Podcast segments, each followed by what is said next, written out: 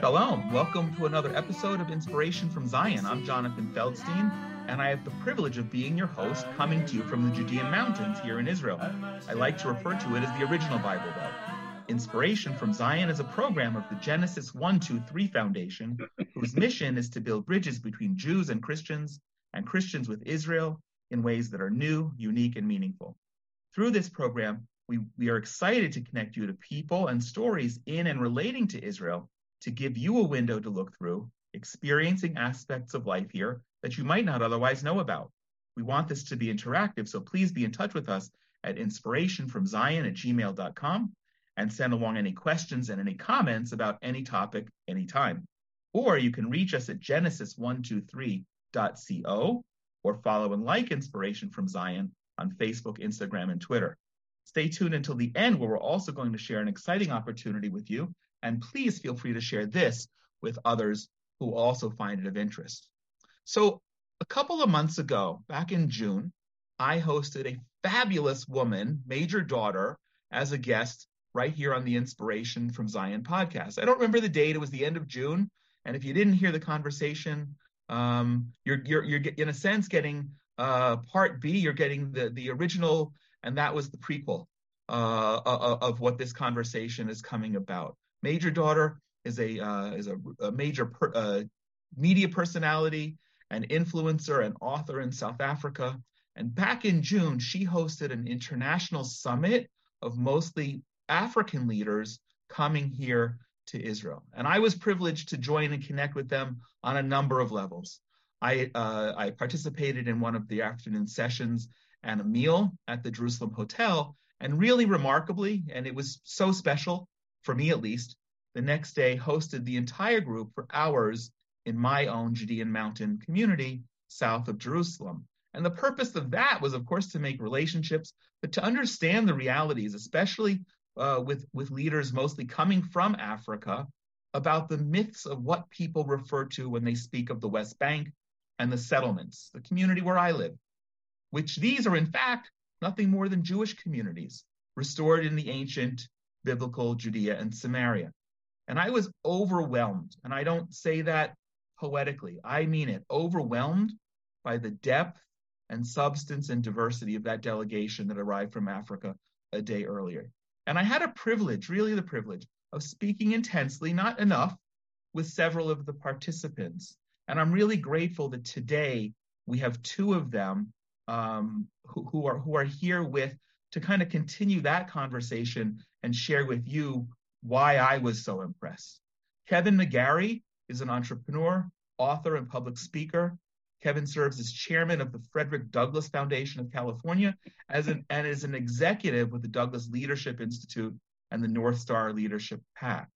Kevin has worked for the past 35 years in information technology as, as a sales and management professional. He has been designated a top performer throughout his sales career in the area of cybersecurity, enterprise application, application development automation, enterprise job scheduling utilities, and other things. In addition, he has entrepreneurial skills that as he has started and participated in several startups. Kevin leads a collection of proactive individuals committed to developing innovative and unique approaches to today's socio political and economic issues with the assistance of elected officials and a myriad of community activists, he also lectures and provides workshops about some of today's most perplexing problems. In the past decade, Kevin has led teams of individuals committed to developing innovative approaches to today's social and political issues, and with the assistance of elected officials, oh, feels like I'm reading that twice, um, how to combat most of these uh, political issues. Into in 2020, Kevin founded Every Black Life Matters (EBLM), which is a desig- which is designated to counteract the emerging violence and systematic poverty in underserved, mostly Black urban communities. Every Black Life Matters is seen as a moral-based and faith-based alternative to Black Lives Matter, and that's going to be a kind of where we begin the conversation. Neal Mammen is an engineer by day and a defender of faith by night. I sort of see you as a superhero, Neal. Um, he is an he's an ordained evangelical minister, literally a man of the world. Neal is African by birth, having been born in Ghana, but grew up in Jamaica, Sudan, Ethiopia, Eritrea, India, and Yemen. Today we're speaking to Neal in Boise, Idaho. Through Neal's family, though Neal's family is predominantly Christian, and his grandfather was a lay preacher and very active in the church, Neal's extended family consists of a large number of atheists, Marxists, communists, and social justice activists. Three of his uncles, this is really fascinating, talking about diversity. Three of his uncles were leaders in the Communist Party in South India, uh, one of whom uh, was on the run from India's Prime Minister Nehru with a price on his head after uh, independence. Nehru was apparently trying to ensure communism did not become established in India, and Neal's uncle was a marked man. One uncle went on to become a leader in the World Council of Churches, one of the more influential liberation theology social justice organizations, and a movement that Neal actively speaks against. As a vocal promoter of the morality restrained free market and a, and a vocal apologist for Christianity in a family of many socialists and Marxists, Neal is often the black sheep in the family. As an engineer, Neal spends his time designing video and networking systems, computer chips, and boards with tentmakersystems.com and in the uh, and, and other US and international engineering companies. He has over 16 pending or issued patents and has been the found, co-founder of 41 startup companies. With the co-founder as, uh, and CTO of or vice president of technology, Neal has helped raise over $88 million in venture funding for his various companies. Neal is the founder of NoBlindFaith.com, an apologetics, theology, and evangel- evangelization ministry. Apologetics is the investigation and defense of the truth of Christianity using facts, reason, science, history, archaeology, and philosophy. I love all that. Neal is a speaker at conferences around the world. He's been on NPR debating Eric Rothschild of the ACLU and Eugenie Scott and over 40 radio shows um, throughout the world. Um, I noticed Dr. Brown is one who's a mutual friend, Michael Brown, who's been on my program here, Eric Metaxas, American Family Radio, and many more. Neal has spoken for the Family Research Council, has been an active speaker at the Values Voter Conference. Neal's daily Jesus and the Pol- and Politics one minute broadcast is heard on over 160 stations around the US on, and on American Family Radio. To hear them online, visit th- uh, j3ip.wordpress.com. And Neal, which is getting into our topic today, is also the founder of Every Black Life Matters with Kevin, a pro life response to the Marxist pro choice Black Lives Matter. Their focus is on how to actually solve the problem of Black plight in America. Neal has been, as we've discussed, on multiple radio and TV shows, including Breitbart and Newsmax, talking about EBLM. Gentlemen, I have to tell you, when I there there were so first of all, that's a very long and formal introduction, and I'm grateful for it. But when I spoke at the outset about being impressed with the people I met at the summit here in June, you too were at the top of that list. And, and I was so glad we had just a minute to connect and exchange cards and now be in touch because I felt immediately, oh, no, no, no, I was not letting these guys get away. I need to speak with them and get them more. So now I get to double dip. I get to have the personal privilege of speaking with you both, but also broadcasting a conversation to the listeners of Inspiration from Zion um, and share why I was so impressed with you. Thank you for joining us today. It, it, we're, we're speaking uh, very early morning my time and late evening your time, so thank you for making the time today. Thank you. Welcome, brother jo- Jonathan. Thank you for having us. It's always a privilege. It's an honor for, for us, I think, uh, for me especially, for to see you again and to be able to participate in your in your podcast. Great. Well, I'm excited about it, and I pray that it'll be the beginning of many, many things. Um, let me frame some stuff because we met because you would happen to be at the summit organized by Major Daughter. But I met Major Daughter and attended the summit because of the uh, divine appointment that I had with our mutual friend Regina Roundtree at the National Religious Broadcasters Convention in May. And and I just have to put it out there. I, I, I mentioned it with Major Daughter. I mentioned it on the article that I wrote about that conversation with her. As soon as that, Regina's delightful. I mean, real, we, and we've become good friends. But as soon as I, rem, I can go back to exactly where the small table was where we were sitting in the expo area. As soon as I met Regina, I didn't hear the E in BLM. Mm-hmm. I just heard BLM, and I thought I was not. I was sitting across the table from someone who in her DNA was not prone to be friendly to me and Israel and the Jewish people. And I got my back up and my blood pressure racing. And and Regina is wonderful enough that she disarmed me without my even I whether I faked it or not, I don't know. But immediately I was disarmed. I want to I want to just jump in in a very very wide range and ask you because we're here in the context of you both as co-founders of Every Black Life Matters. It sounds similar enough to Black Lives Matter, but it's very different. And I want to ask you to explain that. But even before you do or interweave it, how does it make you feel when a white Jewish guy hears BLM in an acronym and gets put off? Yeah, well, uh, so Neal, do you mind if I kind of start yeah, with this? Please, please. Uh, so uh, we, we understand that that's a that's a bit of a uh, it's a conundrum, but, but it's and it's a misnomer. and We always have to kind of dig in and help our, our brothers uh, understand that we're uh, in the same lane but going the different direction on purpose. So here's how we came to be. Actually, it was I, I owe uh, you know I think we owe uh, all credit to Neal's wife Anna, who when BLM was doing their crazy tearing up the streets and and talking about radical Marxism and talking about dismantling the American family and taking men out of the homes and getting rid of any uh, opportunities for school choice, all these things that would actually hurt Black families, and then destroying Black and Brown businesses by setting them afire with their white supremacist friends that are Antifa, you know, uh, guys who would uh, come from the suburbs and go and set these uh, these urbanized uh, communities on fire.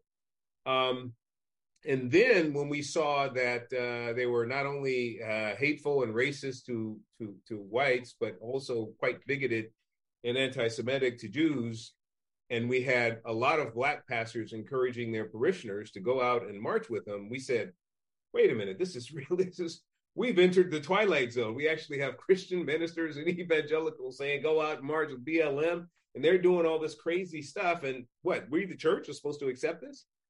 So uh, Neal and I, uh, Neal said, "Look, Kev." Uh, Neal's wife said, "Look, could you talk to Kevin and why don't you ask Kevin if he wants to do something that's an alternative?" And uh, I said, "Well, that's something to think about, Neal, but um, I'm not going to do an alternative unless you are in it with me." So he says, "Well, I'm not black." I says, "You are more African American than I am.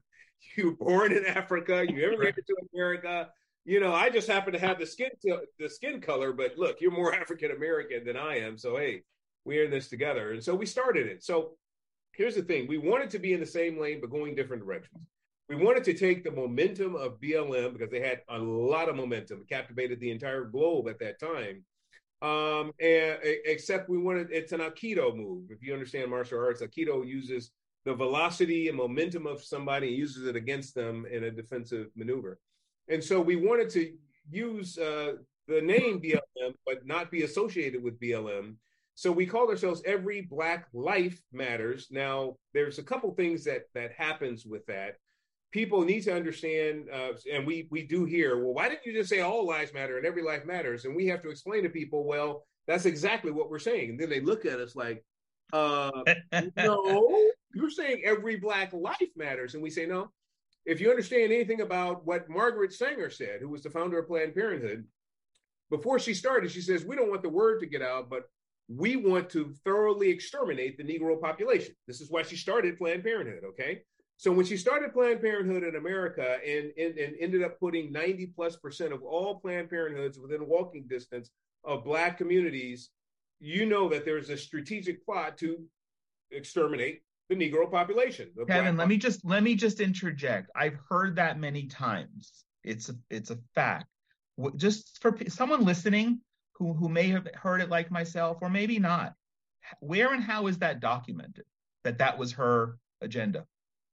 Oh, it's oh, it, so in my books, uh, Neil's books probably. So in all of my, so if you look at my books, uh, the Warren Women, Woke Up, DEI, I actually have it footnoted. We have everything there where she all of her crass, uh, really derogatory terms she, she, used for blacks, and then her actual literal quote. She was talking to Gamble, a Gamble heir from the Pop, Procter and Gamble uh, uh, family, and uh, she says, "Look, uh, this her exact words is we, we don't want the word to get out, but we want to exterminate the Negro population." That was her words. It's there. It's documented. You can actually Google it. You'll find it. Okay. Uh, they try to hide it a little bit, but you you can find it. It's an exact okay. quote. And um, so so so she didn't say that about Hispanics, Asians, or anybody else. She said Negroes. She said blacks. We want to kill some blacks. So if you're for an all lives matter and every life matters, then this should really concern you because they're strategically targeting the black community. And all we're saying is every black life matters too. T O O. Okay. So instead of blacks being born at this rate and every other ethnicity being born at this rate, much higher, we're saying, look, can every black life matter too? Can you stop targeting the black community for black genocide and just allow us to be born at least at the very same rate that everybody else is. Right now, that's not happening. Blacks make up over 40% of, of all abortions in America, represent only 13% of the population. So, I mean, there's a huge disconnect there. So, so what we're saying to everybody is every Black life matters too. The real fundamental essence of that is all lives matter and every life matters. So let blacks be born at the same rate that everybody else is. Stop targeting us for abortions and and, and black genocide via abortions. And um, and then of course all the other the litany of other things that we stand for: school choice, pro fatherhood, pro nuclear family, uh, free markets, pro free markets and capitalism. Uh, you know, nonviolence. All of those things are exactly the opposite of BLM. So we there is a stark distinction between the two organizations. Let me share a quick story. Back in college, I studied Hebrew as my foreign language. We were a class of American Jews and one Christian student, Tim. One day, I asked Tim why he was studying Hebrew. I really didn't get it. He explained that he was the son of a pastor and wanted to understand the Bible in its original language. He was insightful beyond my understanding at the time. Recently, I was introduced to eTeacher, which allows people all over the world to learn Hebrew, to develop a foundation of the original language of the scripture that's so important to us as Jews and Christians, and to gain an understanding that Tim understood, laying a critical path for understanding the Bible's original language and a foundation for Christians to understand both the modern state of Israel and the Jewish people on a more personal basis.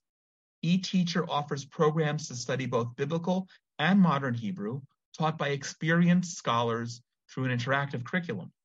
The Genesis 123 Foundation is pleased to partner with eTeacher and offer you a 15% introductory discount. You can register through the link in the show notes or be in touch with us at inspirationfromzion at gmail.com and we'll be happy to forward those links to you.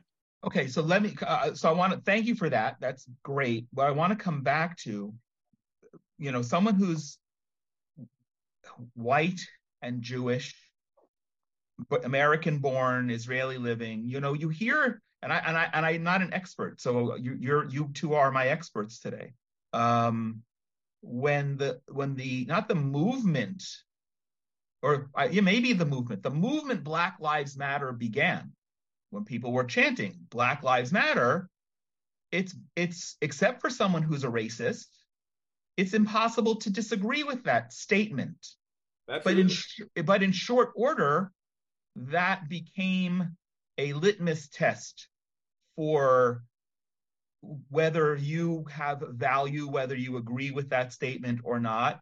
And in short order after that, it became hijacked by a movement. And that movement di- uh, uh, diverged from the from from basic human values, the movement became anti-Semitic and anti-Zionist, which is where I have a problem. My gosh, because not that all Jews, if we're looking at America, not that all Jews in America have ever been any better than the rest of the population, but my God, going back to the civil rights movement and um, and and uh, what's his name, the guy from Sears Roebuck who set up so many black schools, um, Rosenwald, right? Hundreds or, or, or, thousands of schools in the black community um, in the in the in the uh, early 20th century. I, I, look at that as a as an American Jew with a source of pride, but then I look at a bunch of people of color saying that I don't have a right to exist. How does that play out? Neal, you want to jump in on any of this? Yeah, sure. Because so what you're looking at is is a Marxist, base Marxist plan, right? And that is to disrupt. Uh, Marx, Marx himself, even though he has Jewish ancestry, uh, he himself was pretty much anti-Semitic. And if you start looking throughout the history of communism and Marxism, you will see this trope repeated over and over again, right? It's the attack on the Jews, it's the attack on the uh, the Semitic people. The and I shouldn't say Semitic people because that includes Arabs too, but um, attack on the Jews mainly. Uh, but if you if you focus in on what BLM is, BLM at the root of it is a Marxist movement. In fact, Alicia Cullors and all, Patricia Cullors and all those guys all came out very clearly and said, "We are trained Marxist operatives." They did. So yeah, yeah, they did. In fact, we have video of that saying that you know we're both trained Marxist operators. We have a framework, and this is our goal. So that's the first thing you see. Secondly, you see them getting into things like witchcraft, and uh, you know the whole say the name, say say their name, say that name. This is the whole. This is a whole uh, ritual for witchcraft. Um, and we have a friend of ours, Abraham Hamilton III, who's actually done a whole expose on this. So you start seeing things that, oh, wait a minute, this has nothing to do with Black lives at all. This has to do with Marxism, has to do with witchcraft, it has to do with doing everything that's ungodly. And one of the most ungodly things is to be anti-Semites, right? Is to hate the Jews. That's the standard. You know, you've got to have that check mark if you if you're going to be ungodly. That's one of the first check marks you put on there. And so it's all tied together. And I think that's what you're seeing. And that's what we were seeing. And that's what we recognize. Uh, the other thing that, of course, is it's designed to create uh, civil unrest. What better way? How? What's a better way to start whites and blacks wow. hating each other than to create this whole uh, tension and and create problems, and then to come out with again, you know, critical race theory comes right out of Marxism, right? It's the liberation liberation theology, critical theology, critical uh, uh, theory, and all that stuff is all right out of Marxism. So it's all tied together. Um, uh, uh I I didn't know that, and and it kind of leaves me speechless because it just. As much as I am a political conservative, I'm in many ways socially liberal and yes, of course, I want to take banner Black Lives Matter and run with it, of course. And there is racism and there is discrimination, and that needs to be stopped. But then you have this group of people who who who have, who have turned it into a Marxist evil, and and it really is, and, and that makes me feel bad because I can't support that. I don't want to support that. So, so then you come uh, on. Yeah. So this is exactly why we realize that, uh, and and part of what uh, prompted my wife to tell me to call Kevin is because we saw some of our Christian friends going out and protesting with BLM. And and she turned to me, she says, they don't know that BLM is Marxist. They don't know that BLM is anti-God and anti-Christian and anti-everything they stand for, but they want people to know that they're not racist.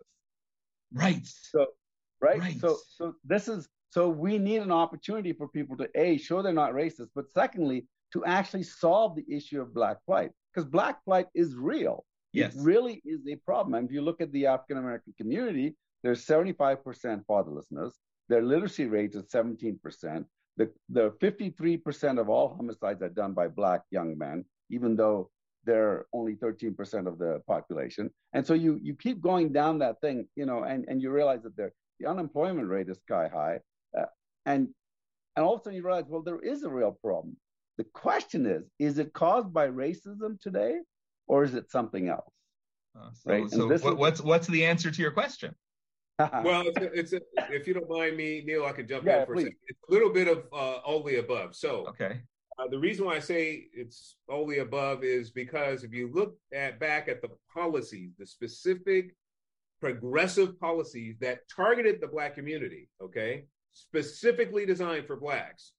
You look back at Lyndon's Baines Johnson. I know that you and I had a conversation about this, Johnson, when I was there. Yeah. He BJ is the one who who who ushered in this idea that if we take the fathers out of the homes and blacks, we yeah. can actually incentivize the mother eh, the the women to have more children, but to make sure that the father's outside the home. He was prescient to be able to see that we can have blacks tethered, if you will, to our political agenda. For and he said it. He said I, we can have the N words uh, voting for us for the next 200 years. This is what he said. The, exact quote of LBJ. So, um, so, so, so that's the problem that exacerbates the crime, exacerbates everything else. Early, uh, early pr- promiscuity. When you take the father out of the home, which is really the anchor and the pillar of the family, uh, all of these things, you know, the family becomes uh, vulnerable to all these other social and cultural, uh, you know, woes. Now, the other thing that is uh, racist, and it is a problem to this very day, is uh, is Planned Parenthood, their agenda.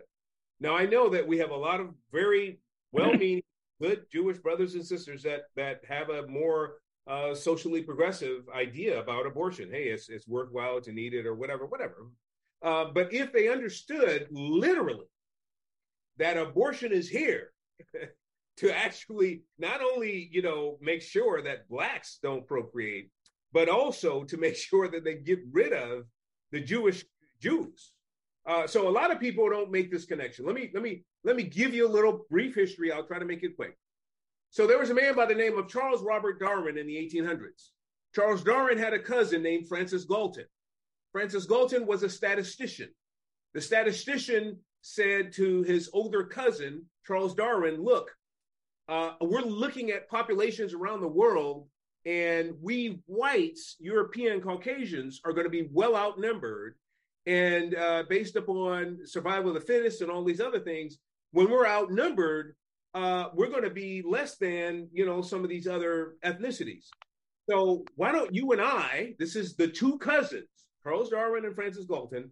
Why don't you and I come up with a scheme, a way to basically lower populations of every other ethnicity? they came up with this this term eugenics. Eugenics means well born. Okay, so far so good. All yeah. right, so well born then became a real thing. They said, "Hey, this is our this is our deal. Well born." The number one guy who first adopted it, Adolf Hitler, and he says, "Look, we can do this to the Jews because look, they're not well born. We are well born. Charles Darwin already laid it out for us, and guess what? Jews, the Poles, and all these other these other ethnicities that Hitler went against and and grossly exterminated in one way or another and, and, and tormented. Uh, he justified it all based on Charles Darwin and eugenics. That's a fact. That's a fact. Now, so when you when you carry that forward, then and when it comes to America, we have uh, you know Margaret Sanger though as part of the Eugenic Society, and she says, look, first of all, we're going to do sterilizations. They started sterilizing over 60,000 poor Black women in the United States. Okay, no, wait, just time. Go ahead. Without their knowledge. Okay, uh, so so how? I mean, uh, you, you don't just go into a Walmart and sit down and say uh, we're giving free uh, free um, uh, tubal ligations today. What what? How did that happen? Yeah, so so what they did is they they they determined that these black women were uh, were poor, and they said, "Come in for your screenings." It was under the guise of a government program. Okay, where we're going to give you some free screenings and some free things, and then and literally they did uh, invasive sterilizations for black women, and that that whole thing, and and uh, over sixty thousand of them, and that's well documented fact. Actually, those women got reparations okay. uh, for their for the for these things that were heinously done to them because they Horrific. weren't told that it was actually going to sterilize them forever, right? So so so then the second phase was abortion. So here's the thing that I want all my brothers and sisters to understand: Jewish, Caucasian, whatever.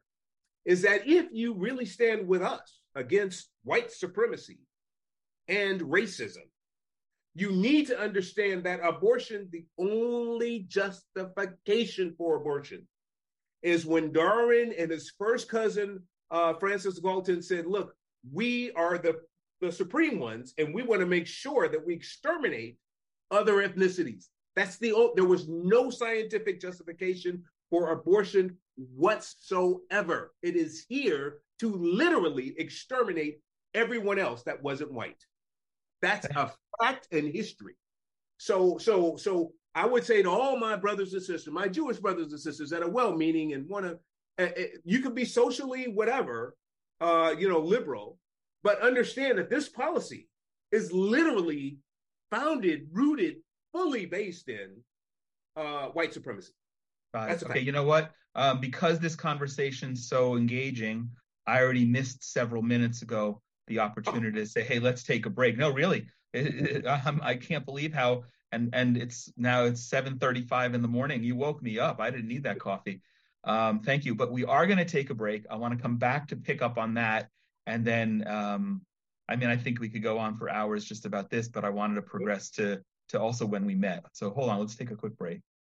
As remarkable and miraculous as Israel is, and its very existence a testimony to God's faithfulness in many ways, Israel is like most other countries. Just as there are parents anywhere who have stronger and weaker parenting abilities, and adults become a product of situations in their lives that they cannot control, making their ability to raise and care for their own children even harder, that's true in Israel as well. The Genesis 123 Foundation is committed and takes the mandate seriously to care for the least of these, our brothers, our children.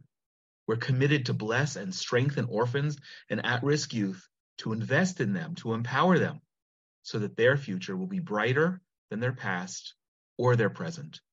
But Israel is unique in that there are always threats of war and terror which know no bounds. For children who come from homes that are not safe, sometimes the very scary reality of living in a community that's not safe is too much to bear. We are committed to turning orphans and at risk youth into children of promise. We fund a variety of programs to help those most in need as widely as we can. We invite and encourage you to join us today so that we can ensure their brighter tomorrow. Please visit genesis123.co to find out more and to send your love and most generous donation today. Okay, so Kevin, I just wanted to pick up on the the justification, if you will, for abortion. Um, I think that the word that I would use is inception of that of that uh, of of modern abortion, because biblically, Jews differ from Christians and others in many ways. That abortion is ought to be legal because abortion, in order to save the life of the mother, is something that is rabbinically sanctioned. And and and I want to say that because I know that there are Jews who are listening who are going to say, "Oh no, it's not just about racism. We do we, we do need to also protect the life but of the mother for whatever." So let me jump in understand, that's not an abortion when they do it that way. Yeah, that's literally saving the life of the mother. Yeah, it, it's called something else. It's not officially what they would call an abortion. Yeah, just right? so you know, uh, Jonathan, when we co- when we say we're pro-life, it has an exception for saving the life of the mother. Great. Good. So all pro lifers believe that the life of the mother has to be saved first. And then, but it turns out that that is such a minority of cases. Yeah. In almost awesome. every case, Correct. both the mother and the child would die anyway. Correct. So you're not you're not killing anything that wouldn't, you know, it's not it's not we don't even consider it as an abortion. The the exceptions people try to bring in are such, you know, it's like we're talking about a 0.3% of yeah. all um, all abortions are done because to save the life of the mother. And it, and the pro-life argument, the biblical argument, the Christian argument says that is perfectly acceptable. Got and it. it follows the, the, the concept of self-defense, right? So if somebody is right. something is going to kill you, you can take an act in self. Correct. Yep, exactly. The Hebrew of that is the rodef. If you have someone invading someone who's about to kill you, you not only have an opportunity, but the obligation to defend yeah. yourself. And and and this is where I get into a lot of heated conversations, building bridges between Jews and Christians, because cr- typically Christians don't look at it that way. And and and it does. I don't know. I'm not trying to change anybody's mind, but I just I, I hold by the traditional Jewish value. But I'm so glad you said if, if that's the only piece that comes out of this conversation to define what we're talking about vis-a-vis abortion, although I, I think that will uh, that's very profound. Um, before I move on, because I do want to move on, is there anything pressing that you just have to say in terms of the difference between every Black Life Matters and all and Black Lives Matter that I that we need to um, highlight? Yeah, I think there are two things. One, we are actually suggesting real solutions to Black life.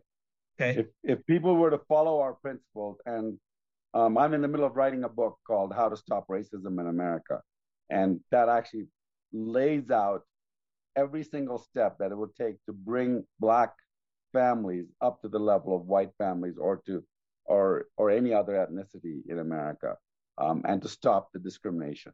So that's the first thing. The second thing is that when we engage, one of the beauties of you know because we're so easily confused with BLM, one of the beauties is when we engage with pro BLMers, we actually use the Aikido technique to bring them over to our side. Good. Um, and so what we say is, for instance, if somebody says Black Lives Matter, we we say uh, Black Lives Matter. We say, well, does every single Black life matter? And of course, they're going to say yes. And then we say, well, let me ask you this question: Did you know that because of the American policy of welfare, 75% of all African American parent uh, kids grow up without a father in the home? Do those fatherless Black lives matter to you? And of course, they're going to say yes. And then we say, well, you know, because of that 75% fatherlessness, the kids growing up in those fatherless homes are going to get involved in gangs, they're going to get involved in drugs, they're going to get sexually active uh, uh, uh, very quickly. So, do those gang member b- black lives matter to you? And then, of course, they say yes. We say, well, because of those gang members and the crime, um, that feeds into the inner city schools. And so the school literacy rate has gone down to 17% amongst Black kids. And 80% of Black parents want a voucher so they can take their kids out of those gang infested schools and put them in a private school. Do those school children Black lives matter okay. to you? You see how this is going, right? Yeah. And by the time we're done, they're like, but we agree with you. I'm like, in that case, you agree with every Black Lives Matter, we're different from BLM. So because I, I before we started uh, recording, I said I'm going to forget. Thank you for reminding me not to forget. Where do people find out more information about Every Black Lives Matter? They can go to everyblm.com. Everyblm.com. Every okay, and it's a, and it's very good, and it's a, and and people who are listening, and now you know why I'm is I was impressed with Neal and with Kevin as I was, and needed to have this continued conversation. Um, I want you to look at their site, and you get involved on your own with um, every Black Life Matters because it because they're right and because it does. Um, so thank you for that. Let's let's move on to where we met and how we met in Jerusalem. Um, I don't recall, to be honest, if it was your first trip or or 20th trip. Um, I know it was a unique trip, and I want to start with with where we finished, where you were in my community for for a number of hours that Friday morning. Um, and, and I'm so glad you both mentioned the Aikido technique because I've never thought of it. But pejoratively, people refer to where I live as the West Bank and me living in a settlement. Now, I'll use those words and just redefine them like you do with, with every Black Life Matters. Um, I live in a, Jew, in a Jewish suburb of Jerusalem in the Judean mountains, the biblical heartland. And when people realize that a we're living here and we're not, and we're doing so as part of the land that God deeded Abraham, Isaac, and Jacob and their descendants, of which I and my family are are party to that, it begins to disarm the conversation is to first of all our legitimacy here, and second of all whether or not there is an occupation or an oppression or apartheid. Um, I know I'm setting you up for for basically echoing more or less, but I'd like to hear in your own voice. We didn't talk after that. What was your experience here on those levels here in Efrat in the Judean mountains?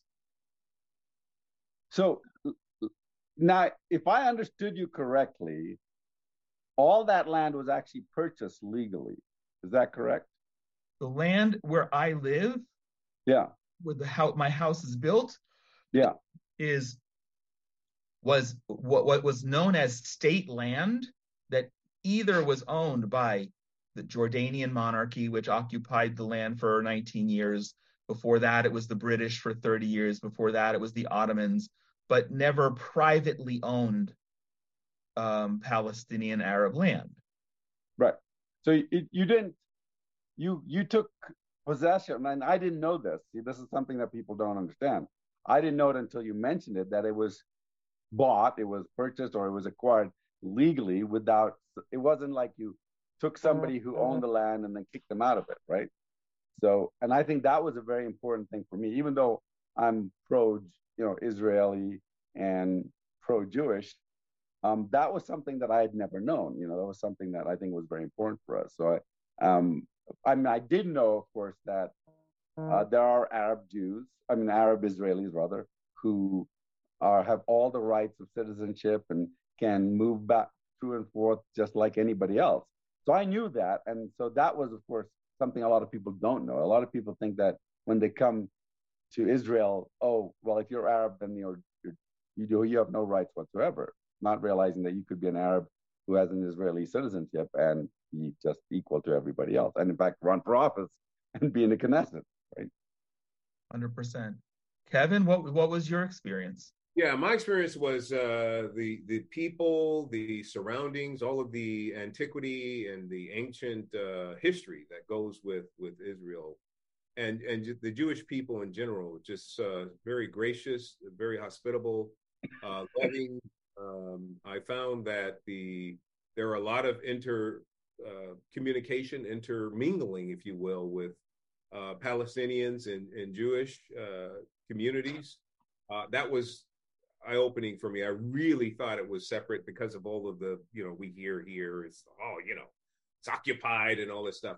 It's really not like that. It, it was, it, it, seemed like these communities actually have a, a, a, a found a nice uh, way to kind of work together. I know at times it gets very tense, but while we were there, it was, uh, you know, it was it was really nice, and we didn't see any uh, any kind of, dissension between the, the, the, various factions that are there and represented in that area.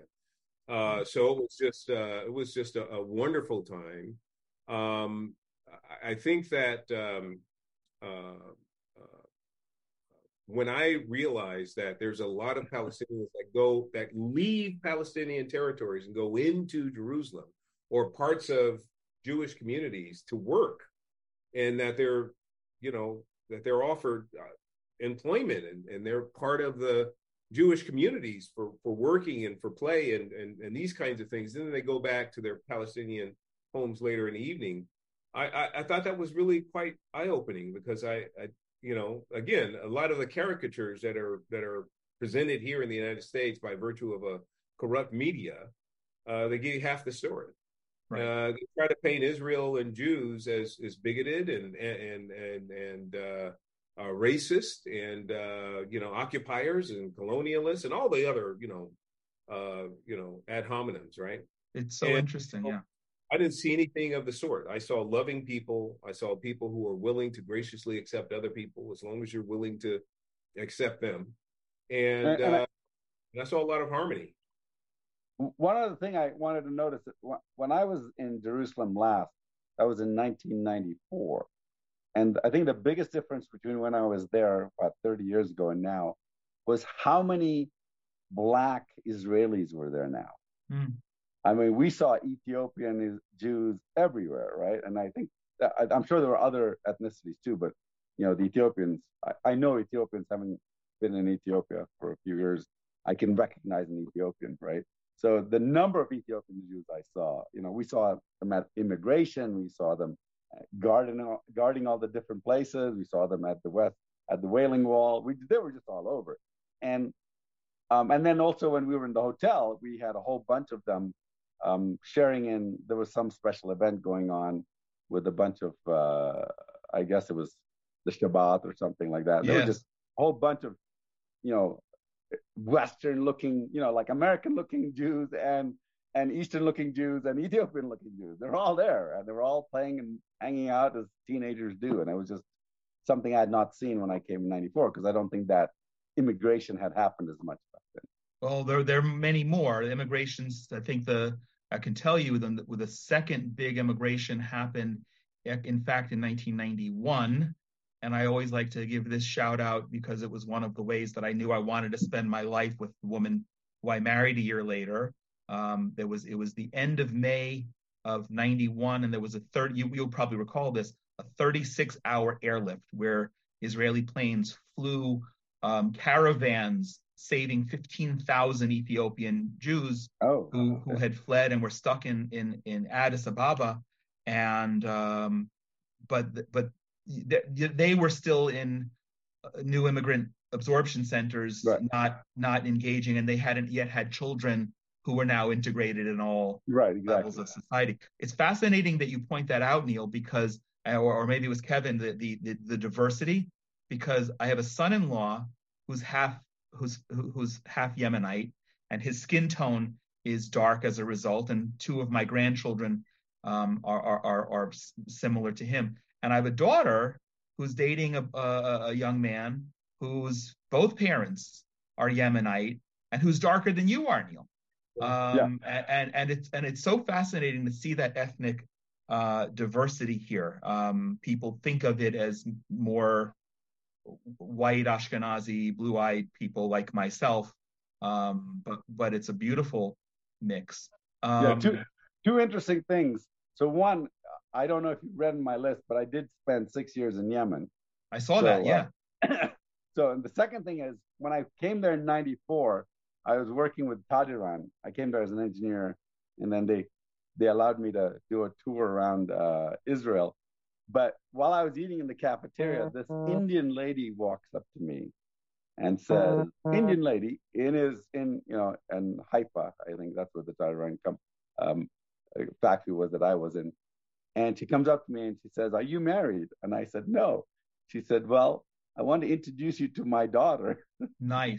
and I said, hey, would you like, and she said, do you want to settle in Israel? I'm like, oh, well, I don't know. You know, I got a job back there and all that. But, uh, but here was an Indian Jew, you know, uh, kind of saying, hey, you know, I want to introduce you to my daughter. Just, just, just a kind of interesting thing because I was like, wow, I didn't realize there were so many Indian Jews as well. So that just one more ethnic diversity there. It, it's fabulous. Um, let me let me take another really quick break, and then I want to come back and just dig a little deeper on this uh, on, on this topic and your experiences here um, in June.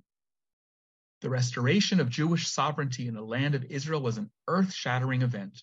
For Christians, it was a confirmation that God always keeps his covenantal promises. Today, we are blessed to see God's fingerprints in the modern miracle of the land of Israel playing out in our lives among the people and in the state of Israel. This year, on the occasion of Israel's 75th anniversary, the Genesis 123 Foundation has been privileged to bring together 75 Christian leaders from around the world to lend their unique voices, sharing their personal faith experiences relating to Israel and their in depth insight into Israel's history and spiritual significance, creating an historical, one of a kind, high end coffee table book, Israel the Miracle. Israel the Miracle's stunning imagery will fill your home with the hope of fulfilled promises and conversations about Israel. It's a perfect gift to anyone for any occasion, and most of all to yourself. You'll also be a blessing to Israel, knowing that the proceeds will go to bless Israelis of all backgrounds. Be a part of Israel the miracle and bring the land, the people, and the state of Israel into your heart and into your home. Visit IsraelTheMiracle.com to get your limited edition copy today. Okay, Kevin, Neal, um, a delightful conversation. Um, yeah, I, am waking up in, in, the morning and I could go on for another hour or two, but respectful of what hour it is where you are, we're not going to do that. Um, Kevin, you were t- talking earlier, and I wanted to pick up on something in terms of what you saw. Um, first of all, I invite people to be in touch and come and visit. I don't do tourism to Judea and Samaria as a profession, but it's important. We're talking about building bridges and creating understanding, it's important to understand. And, and there's similarly as to how you both are not only debunking what BLM is, but also what every Black Life Matters is and should be.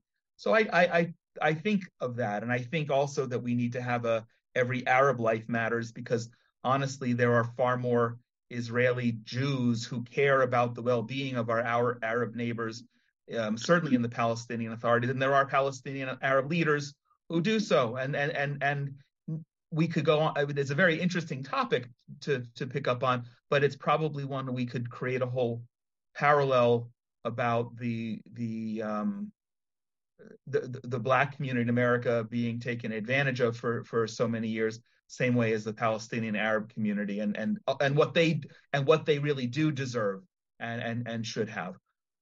Having said that, um, Major Daughter is a South African leader. She was leading the summit and the tour. Most of the participants were some were from South Africa. The the king of the Khoisan people in his very traditional uh, dress um, what were, were all attractions throughout my community with people taking selfies and wanting to understand who he was. But you were in, and then you continued to Hebron, which is which is a, a place that gets a little bit more intense with with the overlap and and um, in fact experiencing some tension. Did either of you, you know, from South Africa, we've now had the um, blight that Israel is an apartheid state, that we're a racist state that de facto Israel is discriminatory and even anti democratic. You're both very intelligent and analytical. Now, what did you see, if anything, that gave you reason to think any of that is true, or conversely, what demonstrated no, that that's just a bunch of nonsense?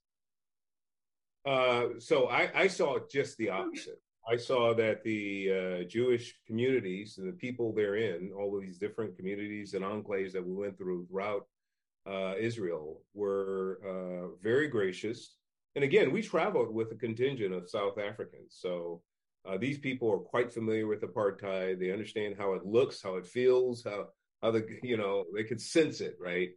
Uh, they were just completely enamored by how gracious everybody from uh, Israel, uh, you know, accepted us, even as a, you know, you know, 40 person uh, contingent that would be that was kind of touring through the area. Everybody was very helpful and loving and gracious to us, and uh, so we didn't.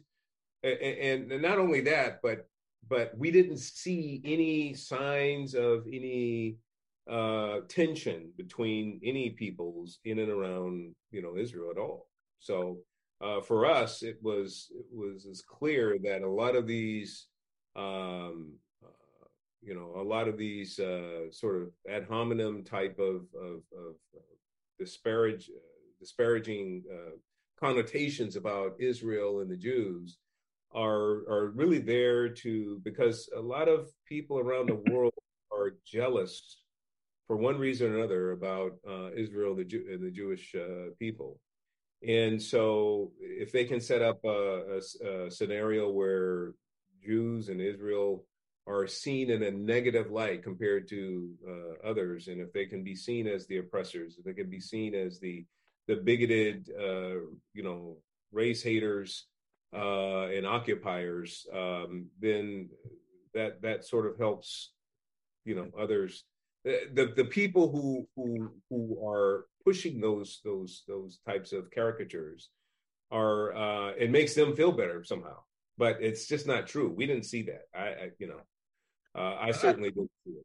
It's good that you didn't see it because lots of people come here and expect that there's going to be abject racism and they're going to take your group and sit you in a corner of the room or something like that, or you would be looked at differently in some way. Um, it's important you didn't see it, but I think it's also important by full disclosure eh, that when you, uh, you know, when you come back, I can take you to places where you will see it. There is tension. There is there are issues, but it but but it does it doesn't mean that the society is oppressive, that we are racist, that that uh, that there is a part. I mean, it's so offensive when to me when people refer to Israel as apartheid.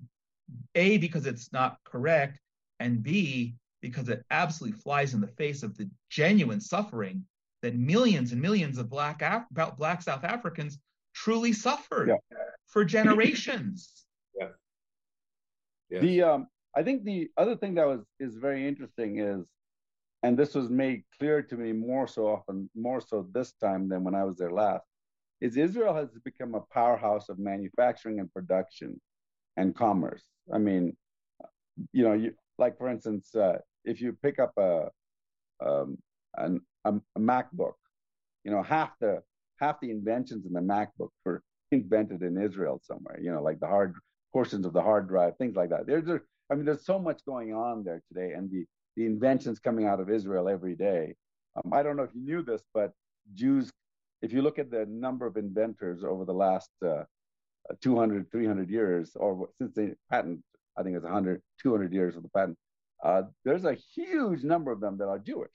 Just yes. a massive number of Jews are inventors, are great inventors. And this is translated to Israel. And the reason I bring that up is because if the Palestinian Authority wanted to make, make factories and manufacturing plants, every Palestinian would be so much better off today because they've got this huge um, com- commercial partner right next door to them they don't even have to ship anything. They can actually produce it and drive it over, you know, and deliver it.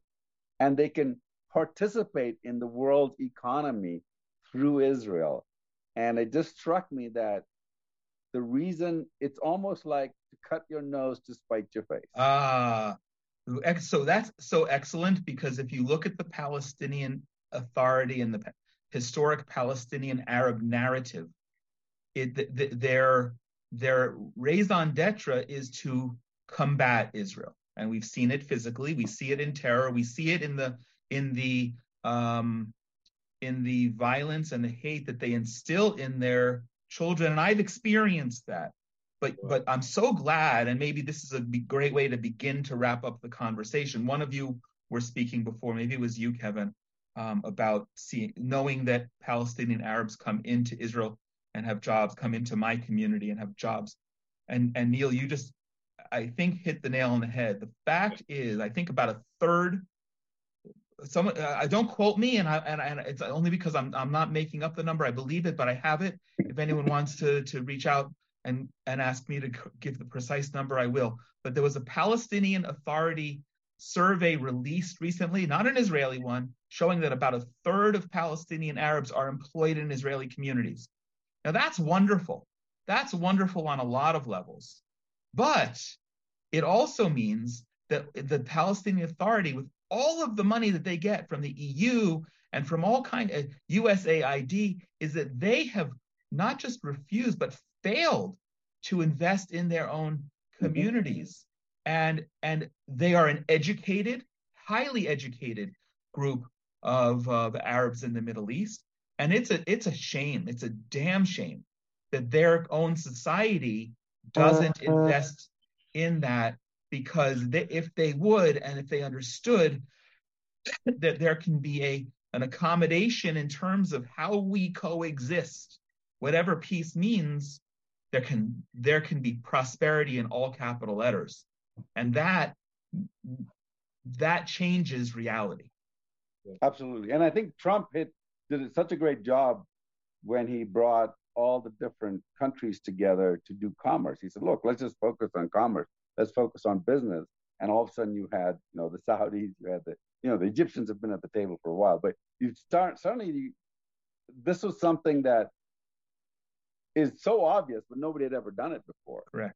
And I think that if we could break through to the Palestinians in that sense. I mean, just so you know, I mean, in Yemen, I grew up with Palestinians. They were, I was surrounded by Palestinians in Yemen, uh, and they are some of the hardest working people. I mean, they had the shops, they had, you know, they were, they were just some of the hardest working people there. And if they could translate that into prosperity for themselves. Now, one of the biggest problems with that is the same problem that we saw in Africa is corruption. When you have huge amounts of corruption in your land where you have to pay off police, you have to pay off politicians, and you can't, only the favored people can start businesses and stuff. That's going to turn, destroy your commerce. It's going to destroy entrepreneurship. And that, and that's probably what's happening. And it destroys hope when you have a society yeah. like they have, which is cronyism, where they don't yeah. have elections, where where it's known. In fact, I want everyone to listen. If you haven't, a couple of weeks ago, I came out with an episode called "The Future of Israel" with a good friend. We it, the episode deliberately came out the Thursday. Oh, it was the day before we met. It was the day we met, and the day before um, I hosted you here in in my town because two days later, his daughter and my son got married, and oh, yeah. and and he has a fabulous peace plan that's rooted in economic prosperity. So I want people to listen to that episode that came out the, the last week of uh, of June because it so ties into what we're speaking about. Um, and I, and you know what? And I didn't know this conversation was going to go that way, but I kind of wanted to figure out, okay, every Black Life Matters. Yes, absolutely. You're doing something that's that's that's God ordained, that's that that that's divine, that counteracts something that's so negative and hateful and doesn't have solutions. And if we and, and it's not an exact overlaying of the model, but and you two are much more intelligent than I am. But if we were to spend some time thinking about it, we would see, I'm showing you my two hands, we would see an overlap like this or or nearly that that that pa- parallels the situation that we have here. Who really cares about the well-being of the Palestinian Arabs? Right, and and, and there's so much similarity, in fact, between what we're seeing in the Black communities and the Palestinian communities. There's like like as you said, there's a, there's a definite parallel.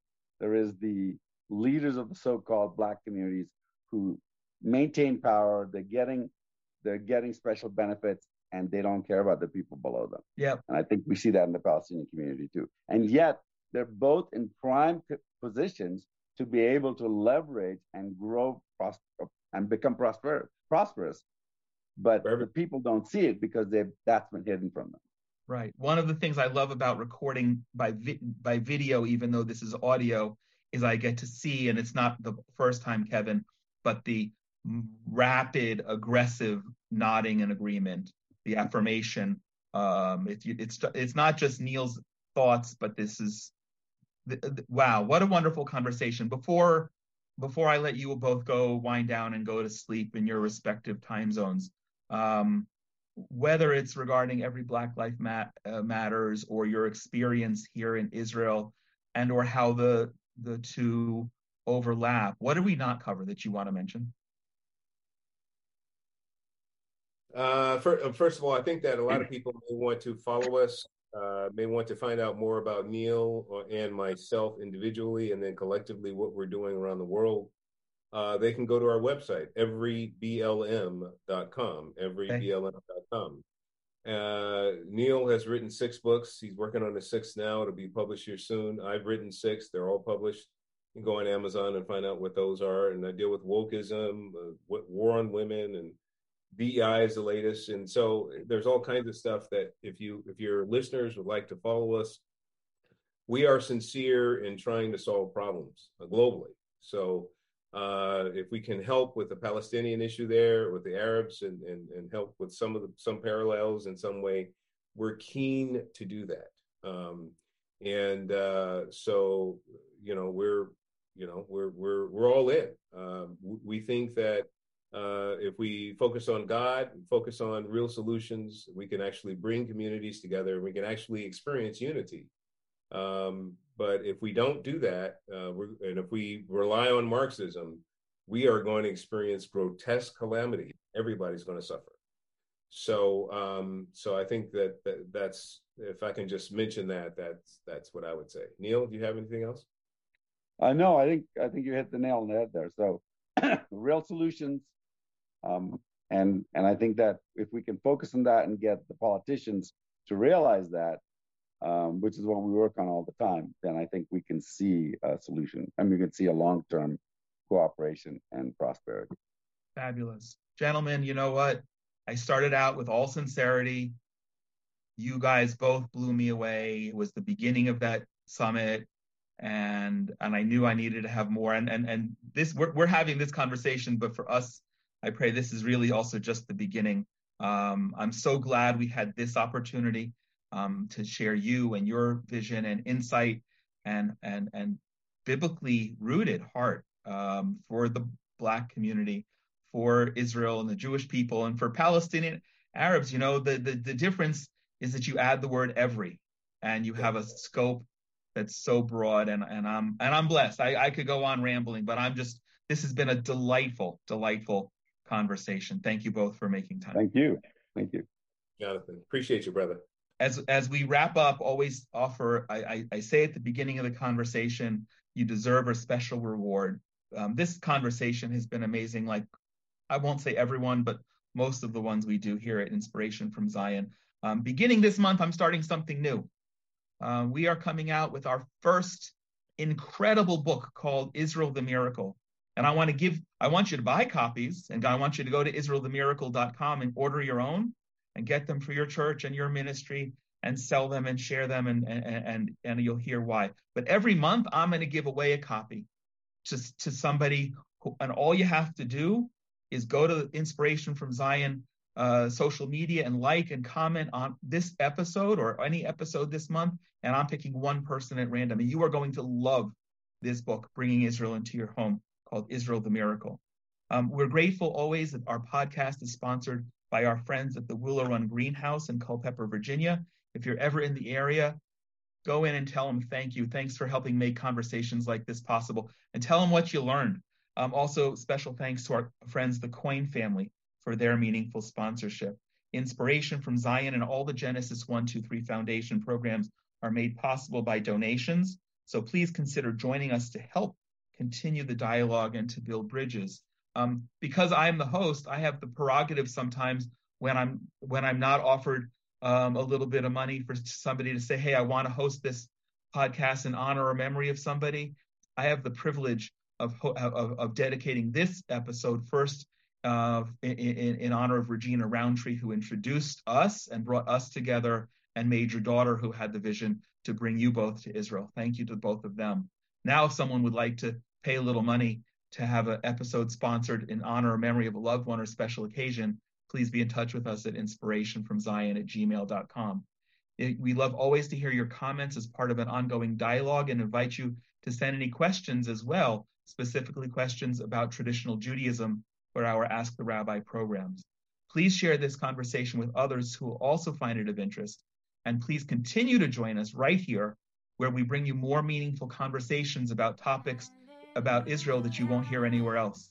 Wherever you are in the world, I pray that you and your loved ones are all safe and healthy. And I send my blessings from right here in the Judean mountains. God bless you. Hallelujah.